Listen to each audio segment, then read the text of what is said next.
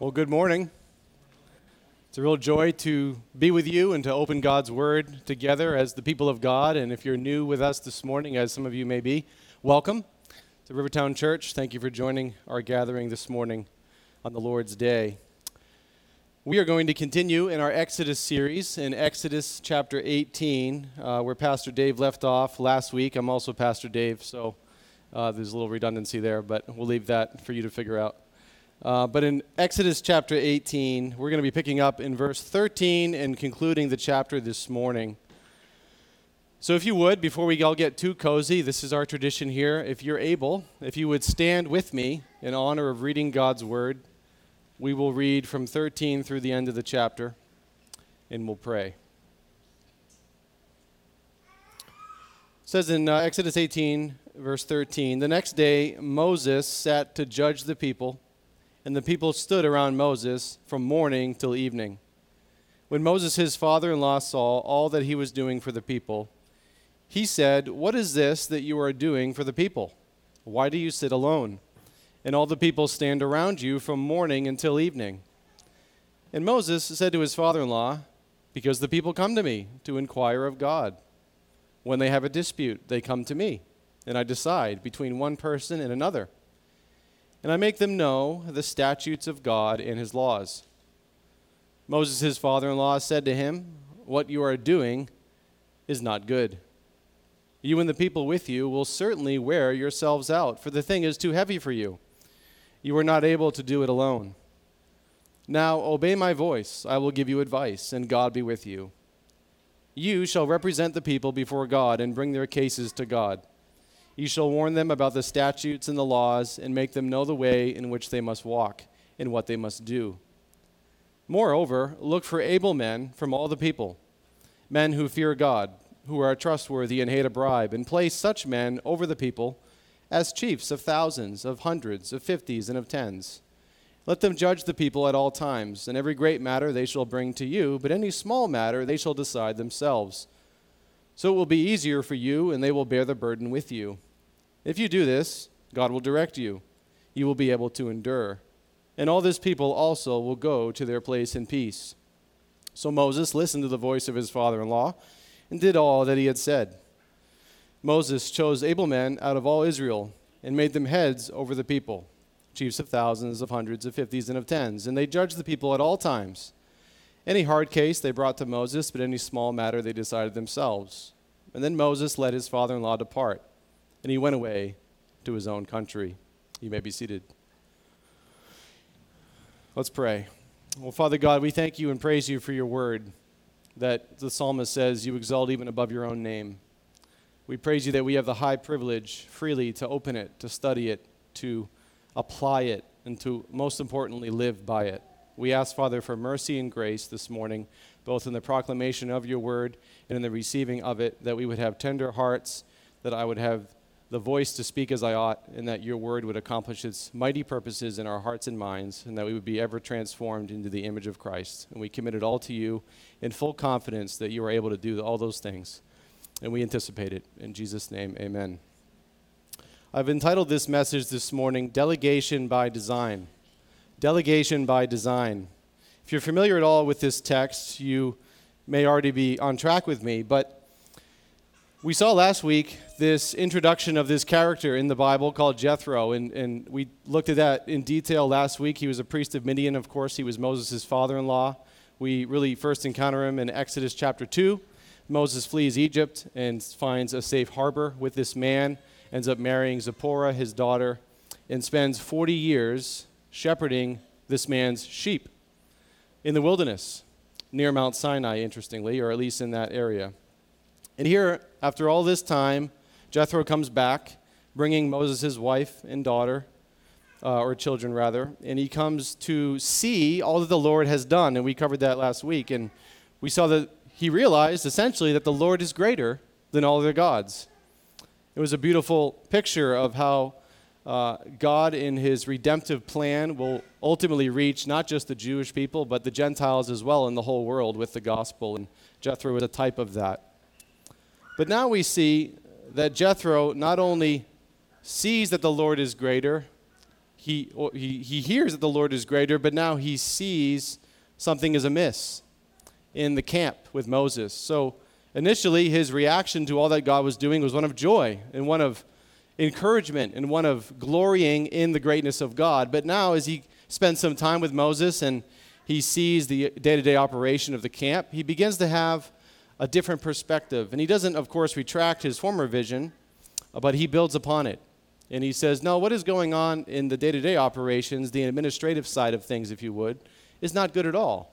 There is a design being neglected. There is a uh, construction that needs to happen among the men of this massive group of people that has not yet been put into effect. And essentially, he sees a centralized leadership paradigm. And he sees his son in law uh, burning himself out. He sees him doing the work of a 100 men. And we will cover that in detail. But I think it's important to lay some foundational groundwork for the very concept of design. When we say things like delegation by design, we are implying that God, in his infinite and perfect wisdom, has created the world, the cosmos, to work in a certain way, a God glorifying way. God is the creator, and as the creator has created all things with a certain design in mind. From the ants on the ground to the men and women in this room, all that God has made is designed meticulously to work in a certain way that brings Him glory and produces ultimately our good, our blessing. And as many of you are aware, we are living in a world where to assert confidently and unapologetically that God made the world in the first place and that He made it with certain irrevocable rules that are binding upon all His creation is viewed by many today as a special kind of crazy the likes of which constitute in many minds the needful removal of such professions from society by political, economic, and societal force. And yet, God made the world and everything in it by design, for design, to bring Him glory, and that's the end of the matter. When men and women of God use this wisdom of God that comes through the Word of God and apply it to the world around them, what they are fundamentally doing is exercising a God given dominion in the earth and they are joining in the creative character of God to bring order to chaos, as God did in Genesis, shaping the world back into the image and design of its creator for God's glory. This is what dominion is. This is what bringing order from chaos looks like. God alone can create order out of chaos. But as his redeemed people, every redemptive act that God does in the earth is producing order from chaos. He's producing redemption sovereignly, miraculously out of moral decay and despair. And in the saving of our own souls, we see this effect quite powerfully uh, in our own lives as God has reached down and sovereignly brought order, redemptive order, out of chaos and is restoring us every day into the image of our Creator by design. 1 Corinthians 14:33 makes this uh, powerful statement: "For God is not a God of confusion, but of peace." So here we are in Exodus chapter 18, and we are encountering a moment in Moses' ministry where he discovers, possibly for the first time, that he is operating in a way that is really out of step with God's design. Moses has entered into what many today would call a crisis of leadership. A crisis of leadership. And perhaps this morning you sit here and you can relate with this crisis of leadership.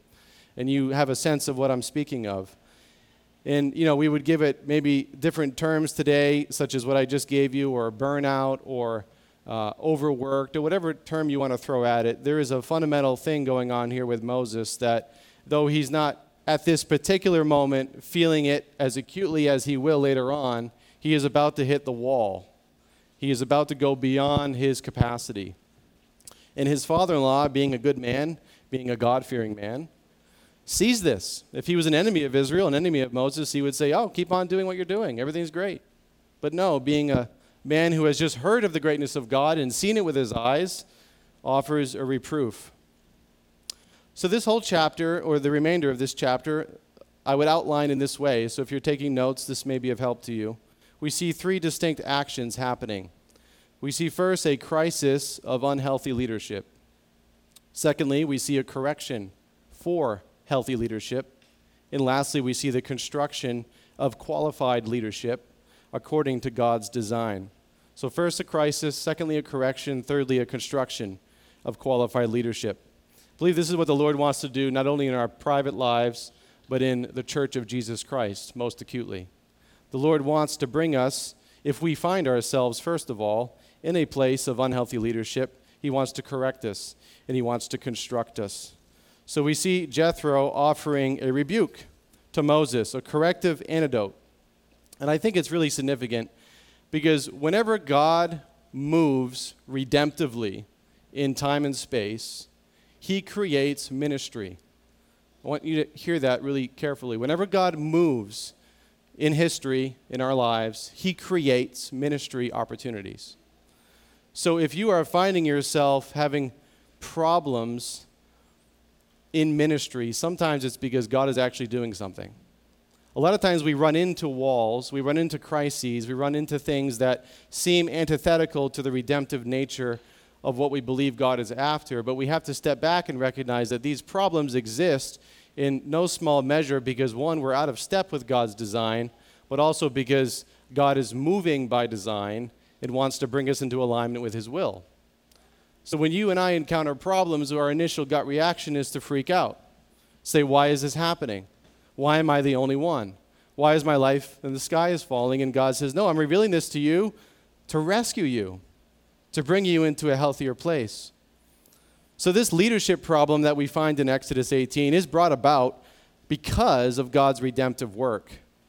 So, authentic, God glorifying ministry is always created out of these redemptive acts. And these problems are the result of God moving in a particular way. Moses didn't choose this role, as we see well from Exodus 3. He tried everything to, to avoid it.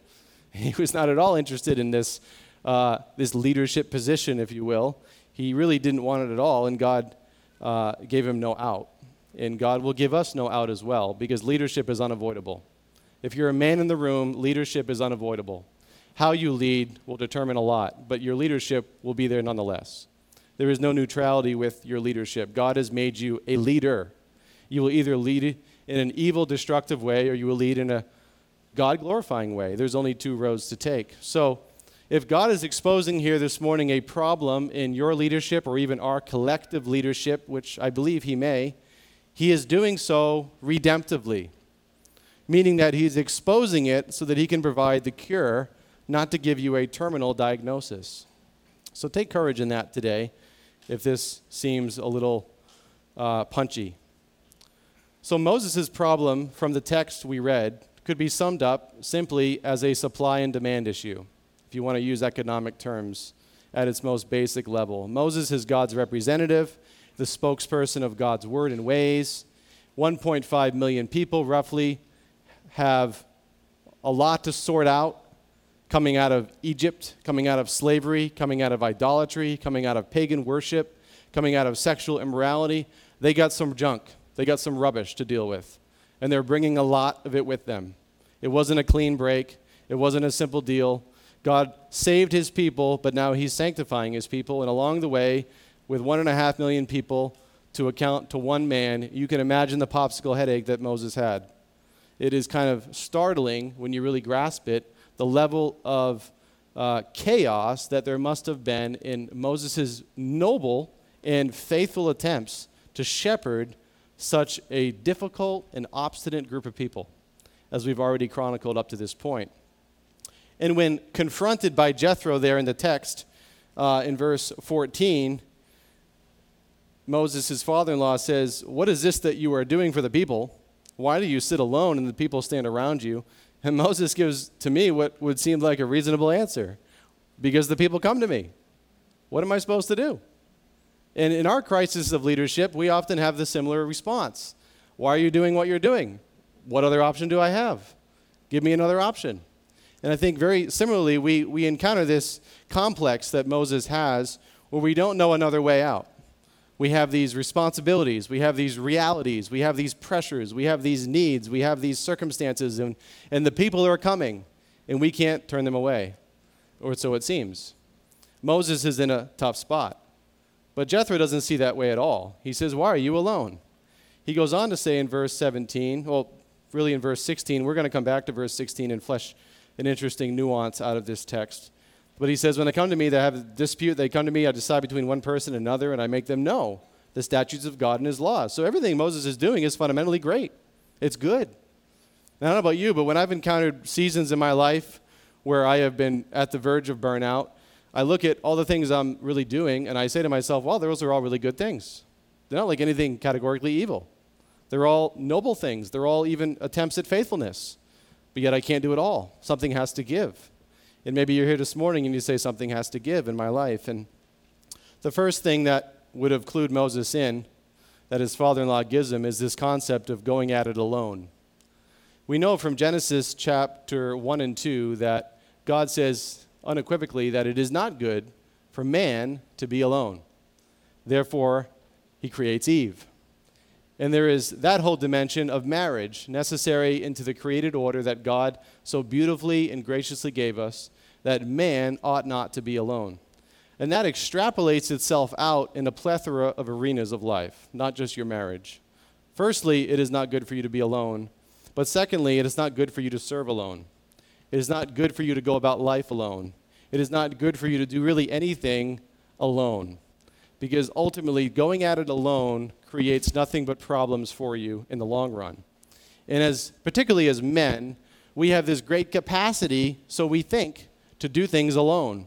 I work for myself, so I spend most of my time alone. And I used to love it, and now I hate it because it just doesn't it's not really that fulfilling. It's not that satisfying. Of course, I'm a super extrovert. So if you're an introvert, you're like, I, I don't, can't even relate with you. No idea what you're talking about. Uh, but for me, going at it alone is not at all my cup of tea. I used to think it was. And for many of us in the room, we do a lot of things alone. It's part of life, but it's not how God made the world. God did not make the world for us to do things alone. So Moses' father in law sees this reality, calls Moses out. Moses gives his defense. But in verse 17, uh, Jethro says this really mind blowing thing. And I think this is a key interpretive text in the whole narrative. He says, Moses, what you are doing is not good. What Jethro did not just say is that, Moses, I don't like the color of your t shirt. He didn't just say, Moses, this isn't a good idea. He said, This is categorically not good, meaning implicitly hearkening back to when God made the world and said, Everything I made is good. Jethro is saying, Moses, what you're doing is antithetical to how God made the world. That's what he's saying. He's saying this isn't good just not because I don't think it's good, not because I'm offering you some side-handed suggestion because I have a better preference. No, this is foundationally not good because it's antithetical to how God made the world. Because when God builds things, it is good. When God builds things, it's not half okay, it's not passable, it's perfect. And when God calls us to himself and he calls us into service unto himself, we bring all of our not goodness with us. And God then has to sort that out. So Jethro is saying, What you're doing, Moses, is not just a bad idea, it's foundationally wrong. It is not in keeping with God's design.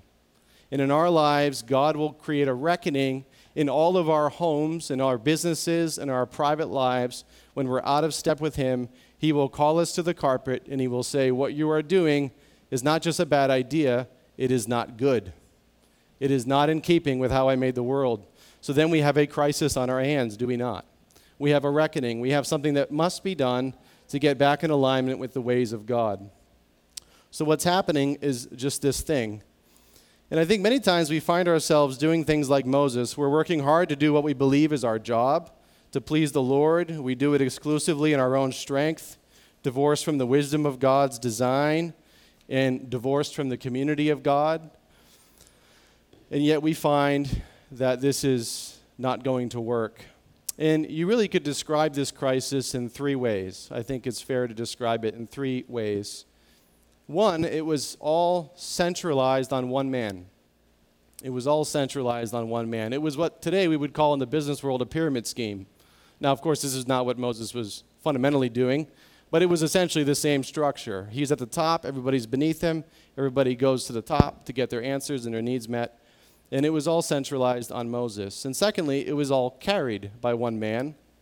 And as a result of those first two, it would inevitably collapse with one man but destroy many.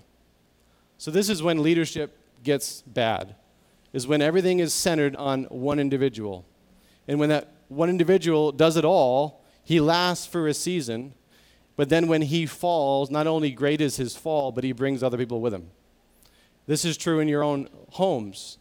When you are a husband and a father, when you are leading things your own way and you have your own vision and everything is centralized on you and you defer accountability and you defer community and you defer the word of God and you say, No, I can figure this out on my own, well, you will go on for a ways and you will collapse mightily and you will bring other people with you. And some of us have had those experiences and it's very bitter. It's very painful. It's very sorrowful when you realize that you were basically leading in a place of unhealth you were leading destructively. You were leading against God's created design, and it cost you dearly. Maybe it cost your family dearly. But the good news is God can redeem it. God desires to redeem it. And the antidote, I think, is this leadership that's centralized in God, leadership that's carried by, ultimately, as we'll see in the text, and in this context specifically, it's carried by a plurality of godly, competent dominion exercising men. And lastly, it's constructed by design to stand the test and trials over time. This is what God seeks to do in our private lives, in our homes, and in the church. God understands this crisis of leadership way better than we do because it goes against the fabric of the cosmos. And He understands that if one man takes it all on his shoulders, carries it by himself, he will fall and it will be a mighty fall. But if he defers that leadership to the Lord, operates as an under shepherd under Christ, the head, surrounds himself with a plurality of godly, competent, dominion exercising men, he will build something that lasts. He will build something that is godly designed to stand the trials and tests over time. And to use the words of Jesus, he will build on the rock and not the sand. So when the waves do come, and they surely will, he will be left standing, not a wreck. This is the need of our moment. This is the need of our lives. This is the need of men in the 21st century who are particularly so inundated with distraction, inundated with busyness, inundated with all kinds of things that many of which we busy ourselves doing good things for God, and yet all the time we are moving closer and closer to a crisis that we don't see coming. And this is exactly where Moses finds himself. So, what does Jethro do? Well, he says, Now obey my voice, I will give you advice, and God be with you. He says, You shall represent the people before God, in verse 19, and bring their cases to God, and you shall warn them about the statutes and the laws, and make them know the way in which they must walk and what they must do. So, interestingly, here, Jethro does not immediately pull Moses out of the fight. Actually, quite the contrary. He says, No, you belong doing what you're doing. Now, many times when we encounter these crises, if you want to use that term, we want to initially just scrap everything. We want to say, okay, I just need a full reset. And maybe you do, maybe you do, but most likely, God doesn't want you to retreat from your position. He wants you to hold the ground, but He wants you to reorder things in a way that is more God glorifying. And this is what Jethro says No, you belong being Moses. Jethro didn't say, Moses, you shouldn't be Moses. He says, Moses, you need to be Moses, but you need to do less so you can be more. You need to do less so you can be more. Be more of what? The man God called you to be.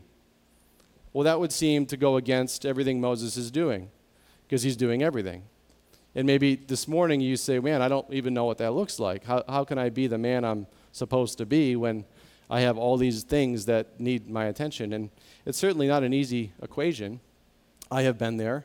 Sometimes I still find myself there, and perhaps you do as well, and I have no doubt some of you do. And you have to spend some real time with the Lord, with your spouse, with trustworthy men, and say, What can I do to do less but be more? In my home, in the church of Christ, in my job. What do I need to do to reorder things so that God looks at it and says, This is good? Because right now I'm looking at it and I can see that this is not good. Something has to give. So Moses does not retreat from his position. He was designed for this position. He has a function to fulfill, a job to be faithful to, needs to meet. What he simply needs is help. What he needs is help. Now, I want to spend some time. I think it's quite necessary for a couple different reasons. Because if you're a Bible student here this morning, you're saying, well, when are we going to get to Numbers 11? When are we going to get to Deuteronomy chapter 1? Because in both those other texts, which we'll spend some time in, we get uh, a, an interesting, juicier narrative of this very crisis that Moses has. And we're going to discover, I believe, I'm going to make a case for it, that the events happening in Exodus 18 are not necessarily chronological to the T. In other words, they're happening in a particular context surrounding their event at Sinai. So turn with me now to Numbers chapter 11. I want to show something that I think is interesting and kind of took me by surprise. If you and you're going to have to do some homework if you really want to kind of iron this out. I'm going to give you the information. You can do with it what you want. I think it's significant. Based on the chronological narrative of Numbers chapter 33, particularly verses 15 through 17, I think what we discover is that the context of Exodus 18 in the narrative of Numbers chapter 11 happens around and slightly after the giving of the law at Sinai. Okay, the reason that's significant is really two things. First of all, the text in Exodus 18 gives us a key, I believe. Some commentators disagree. But in verse 16, Moses says, I make them know the statutes of God and his laws. Well, how would he really do that if the law had not been given? Furthermore, in Numbers chapter 11, we encounter this same narrative, but in a little bit different flavor and we find that it happens shortly after Jethro, who also goes by the name Hobab, leaves Moses, it would so appear, to go back to Midian. And that can be found in chapter 10, in verses, um, I should have wrote it down, in verses 29 through 32. We see this interaction with Hobab, the son of Reuel the Midianite, Moses' father in law.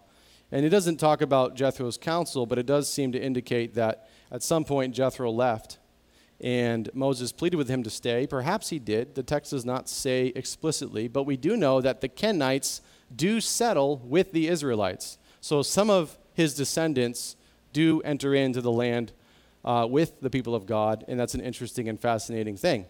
Nonetheless, my point in all of that is to suggest that in Numbers chapter 11, when we find Moses finally reaching his breaking point, finally boiling over and saying, I can't do it anymore. This is it.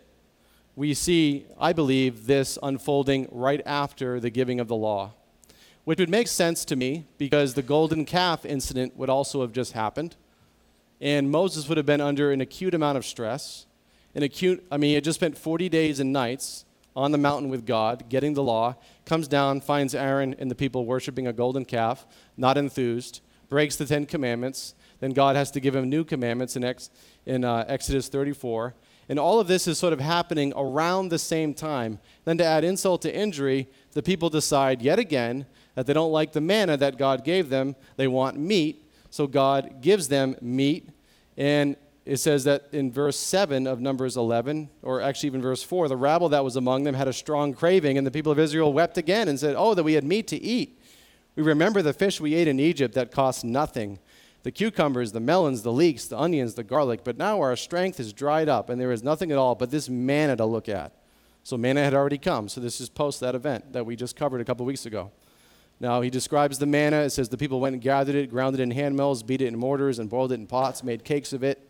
It says in verse 10 of uh, Numbers 11, it says, Moses heard the people weeping throughout their clans, everyone at the door of his tent. And the anger of the Lord blazed hotly, and Moses was displeased. Moses said to the Lord, Why have you dealt ill with your servant? Why have I not found favor in your sight, that you lay the burden of all this people on me? Did I conceive all this people? Did I give them birth, that you should say to me, Carry them in your bosom, as a nurse carries a nursing child to the land that you swore to give their fathers? Where am I to get meat to give to all this people? For they weep before me and say, Give us meat that we may eat. I am not able to carry all this people alone. The burden is too heavy for me. If you will treat me like this, kill me at once. If I find favor in your sight, that I may not see my wretchedness. So Moses is at a real crux. He is at a moment in time where he would seem cannot go on any further. And again, perhaps you have encountered such a moment in your life. Perhaps you're there this morning. Perhaps you're approaching it. What is to be done? I believe Jethro's counsel comes in this context. Then the Lord said to Moses, Gather for me 70 men of the elders, elders of Israel, whom you know to be the elders of the people, and officers over them, and bring them to the tent of meeting. Let them take their stand there with you, and I will come down and talk with you there. And I will take some of the Spirit that is on you and put it on them. And they shall bear the burden of the people with you, so that you may not bear it yourself alone. And he says, Say to the people, consecrate yourselves for tomorrow. The Lord's going to give you meat. He gives them meat, comes out their teeth, comes, it just comes out their nose. They just engorge themselves like gluttons. But then it says uh, in verse 24 of the same chapter Moses went out and told the people the words of the Lord, and he gathered 70 men of the elders of the people and placed them around the tent. And the Lord came down in the cloud and spoke to him, and took some of the Spirit that was on him and put it on the 70 elders. And as soon as the Spirit rested on them, they prophesied, but they did not continue doing it. And then there's the account of a couple men who didn't make it, apparently, to. the, uh, the tent, but had been selected, and the Spirit comes nonetheless. They prophesy in the camp. Joshua freaks out, says, This isn't good, Moses. They're taking your glory. And Moses wisely says, Man, that all the people of God would prophesy, that they would all have the Spirit, how much better life would be. Okay, hold that tension, hold that thought. We're going to jump now. We're going to do some gymnastics here, but before I, before I jump to the New Testament, because this whole narrative that we're covering in Exodus 18 has a New Testament equivalent, a New Testament uh, similarity, similarity in Acts chapter 6.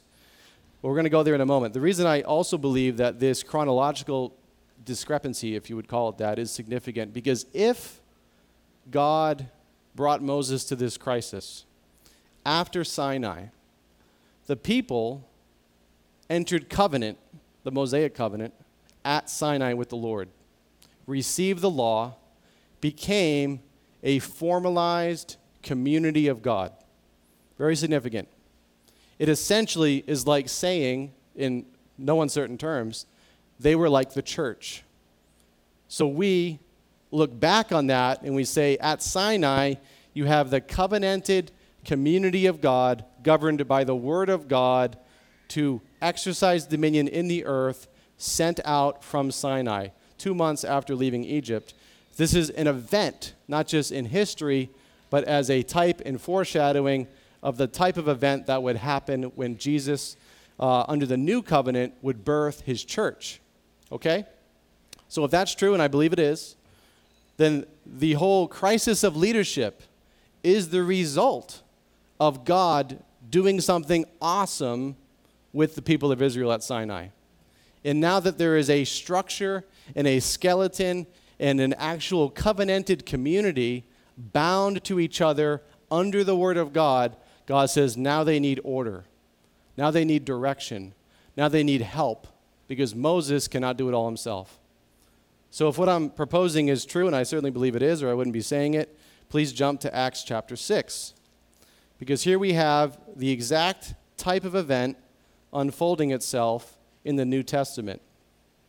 And now, I think it's uh, a safe assumption, though some would disagree, and that's fine. Um, it certainly doesn't say explicitly that Acts 6 is where deacons were formed, but I think it's a safe assumption, or at least we can put two and two together to say that something formal happened, something of legitimate organization happened in Acts chapter 6, just after the church's birth. Notice now, instead of 70 men receiving the Spirit, all the people of God have received the Spirit. God has poured out lavishly in fulfillment of Joel chapter 2 the Spirit of God upon his people. So, what that means is many things, but not least of which, it means that all of God's people now have a role to play. They are covenantally bound as the people of God, the church of Jesus Christ, endowed with the Spirit of God for the purpose of ministry. The purpose of ministry. As a result, the Greeks, uh, the, the Hellenistic Greeks, the Gentiles start to, to mingle with this very Jewish church in the very just infancy stage uh, in Jerusalem. They start to mingle. There starts to be some needs that arise with the widows. There starts to be some problems. There starts to be some organizational hiccups and administrative delinquencies, if you would. And we find in Acts chapter 6 that in these days, in verse 1, when the disciples were increasing in number, so when ministry is moving forward, God is moving redemptively in time and space, a complaint arises, interestingly enough by the Hellenists uh, against the Hebrews because their widows were being neglected in the daily distribution of food. And the twelve summoned the full number of the disciples and said, It is not right, again, it is not good, note that, that we should give up preaching the word of God to serve tables. Now, on face value, if you're new to this text, you say, Well, hold on, wait, wait a minute. Who do these guys think they are? Some fancy pants apostles. Can't serve tables. A good grief. I mean, they're supposed to be like the holiest men around. But no, they recognize that God made the world a certain way. He made the world in such a way that they would be against God's design to neglect their pastoral and apostolic responsibilities of preaching the Word of God, ministering through prayer for the people, being pastorally involved with the people, to do a necessary and God glorifying activity that was not beneath them, it was just not their role. It was not what God had called them to do. And they were wise enough by the grace of God to see it and said, No, this is not where we belong, serving tables. Therefore, brothers, pick out from among you seven men of good repute, full of the Spirit and of wisdom, whom we will appoint to this duty. So they're not just anybody, they're not just the local handyman, they're godly men. And if you have any doubt of that, all you have to do is read the account of Stephen who was one of the seven, who becomes the first martyr of the church. This guy was a ball of fire. I mean, he was something else. He preached one of the best sermons in all of the Bible in front of the Sadducees, and then they stoned him to death. This was your deacon. I mean, this guy was something else. And, and, and this is the kind of quality and character that God is looking for, and this is what the apostles were looking for, just like Moses needs. He says, Men of good reputation full of the Spirit. They were governed by the Spirit. They were led by the Spirit. They had the mind of the Spirit. And they were able to apply the Word of God into practical, everyday situations, thereby using wisdom to solve problems. And we will appoint them to this duty. But we will devote ourselves to prayer and to the ministry of the Word. And he lists the names of the men. And notice this in verse 7. Why is this good? Why is this right? What's the fruit? Does it, does it produce? Does it produce good fruit? Does it produce elitism, this attitude of separation? No, quite the contrary. It says the word of God continued to increase, and the number of the disciples multiplied greatly in Jerusalem. And great many of the priests became obedient to the faith. So, what this does is it catapults the church forward, it moves the mission forward, it moves ministry forward because all of a sudden you have the Word of God being honored, which is central always. If ministry is moving forward and the Word of God is not multiplying, there's a huge issue. The Word of God is moving forward, disciples are being made. Okay, red flag number two if disciples are not being made and the mission is moving forward, it's not the mission. Secondly, people are coming to the faith. Okay, those three things are healthy ministry. The Word of God is being glorified and preached and proclaimed and heralded unapologetically with authority. Disciples are actually being made. People are actually learning to follow Jesus, slowly but surely, and people are coming to the faith. Okay, things are good in Jerusalem. Flip back with me now to Exodus 18, where we'll land the plane in the next 15 minutes. And I want to just bring this all together. It should be pretty self explanatory at this point, because what we see going on in Acts chapter 6 is, of course, the same thing we see going on with Moses. So again, Moses didn't need to do less, he needed to be more. Being more involved his devotion to teaching the people, pastoring the people, preaching the word of God, telling them about his statutes and laws. But now the issue arises well, what kind of help do we recruit? What kind of men do we call up? This is always the problem. But it's not a problem that God doesn't have an answer to, as we saw in Acts chapter 6. The character of the men would determine their competence, not the other way around. The character of the men would determine their competence. So we don't look for competent men and then sort of patch their character together and say, okay, now you can be of some help. That's not what we're trying to do. But I want to focus on the latter part of the description in Exodus 18.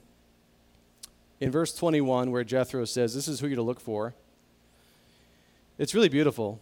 It's really awesome to me and very comforting and challenging in the description, especially in the Hebrew language, of what these men are to be marked by.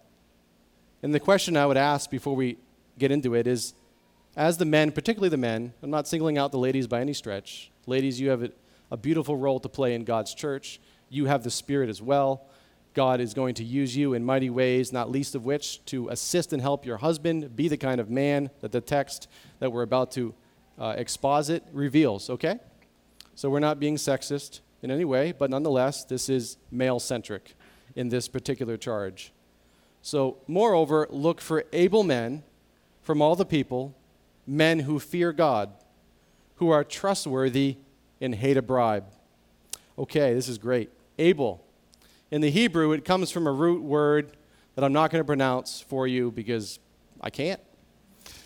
But it comes from a root word speaking of like the force of a hurricane or a tornado. I think that's really awesome. Because he's, what, what Jethro is saying is he's not looking for docile men. He's not looking for safe, passive, aggressive, gentle, afraid of their own shadow kind of men. He's looking for guys that have the force of a hurricane, okay? But that force is under control.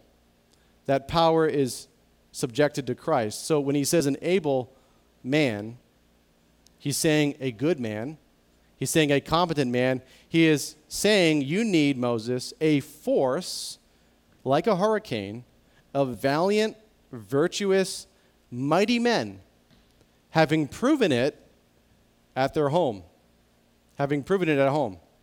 He says, because if you can discern such men, you will discern it because they're already those men. They don't all of a sudden like get it together and then become what they need to be. They're already those kind of men, or they're on the way. They're on the way. So able means a force of valiant, virtuous, mighty men having proven it at home. Secondly, they fear God. They were not man pleasers, but they feared the Lord and revered his word and ways. They esteemed the counsel of God more than the counsel of their peers. They did not fear man when it was easy to be intimidated by them.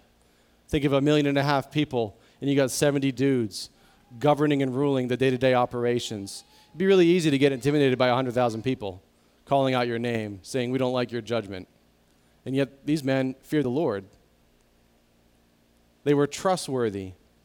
They had been proven faithful and were stable and established habitually. Notice that habitually in what was pleasing to the Lord.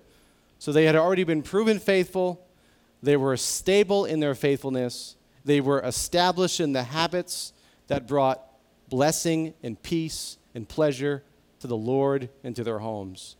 They were men who were faithful in their spiritual disciplines. They were faithful in community. They were faithful to lead their flock among them as best as they could by the grace of God. They were not perfect. They were not always the nicest. They were not always like your prototypical, like just church mouse kind of guy. That's not what we're talking about here. We're talking about manly men that have actually been proven faithful. And lastly, they hate a bribe. You can't buy these men, you can't pay them off to get your way. They hate it, they turn away all forms of covetousness, they despise it. And they hold to the tact of faithfulness. They cannot be bought like Judas. They cannot be turned and manipulated by money.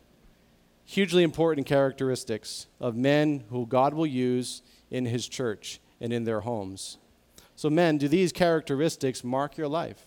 When you read this text and you say, Man, I want to be an able man, what does that look like? Well, we just saw you are aspiring to be a force, an army, or, or a member of the army of God. You are aspiring to be virtuous. You are aspiring to be uh, mighty and you're aspiring to do it at home, not just in public? Are you a man that fears God? Or are you just always shaking at every intimidation that comes around you, all the peer pressure that you have at work, at your job? Do you, do you fall prey to the intimidation of the world in your life? So you can't say that. You can't believe that. You can't do that. Who are you? Who are you? Does that cause you to retreat? Or do you rise up and say, No, I fear God, not men? Are you trustworthy? And do you hate a bribe? These are and were the kinds of men that were to function as covenant heads or chiefs, as the Bible explicitly says. They were to be chiefs, which means being a representative head over the people. They were to be literal heads over thousands, hundreds, fifties, and tens. So some had greater portions, some had smaller portions based on the stewardship capabilities, perhaps the giftings of said man. Uh, they were delineated in those ways. It doesn't say explicitly how, but 70 men with Moses and uh, obviously Joshua and you know Aaron, these guys, with a million and a half people. So that's that's quite a heavy task. That's like governing the city of Boston with the men in this room. That's what it's like. So that's not a small ordeal. But these kinds of men, they had different talents, they had different portions, but they were united by one spirit. They were intent on one purpose to serve and minister to the people of God in the everyday. They were always to serve in season and out of season. It says in verse 26, and they judged the people at all times. Anything that was too hot to handle, they brought to Moses. They didn't call their own shots. They didn't become their own authorities. They didn't manipulate the scriptures to suit their own fancy while Moses was busy doing whatever he was doing. They were united in spirit under the banner of Christ. They all adhered to the law of God. And they said, We're going to shepherd faithfully in our context. If something gets too sticky, too problematic, we fire it up the chain. And we're all going to do this together because we're all bound under Christ. And they were to be ready, as Paul tells Timothy, in season and out of season. What does this functionally do for the people? Well, Jethro says as much, and Acts says as much, that it says in 22, jumping back a few verses in uh, Exodus 18, it says, Let them judge the people at all times. Every great matter they shall bring to you, but any small matter they shall decide themselves. So it will be easier for you, and they will bear the burden with you. If you do this, notice this God will direct you. You will be able to endure. And all this people also will go to their place in peace. Man, I want that in my life. I want to be able to endure. I want to be a blessing, and I want the people in my life to enjoy peace. I want the church of Jesus to enjoy peace.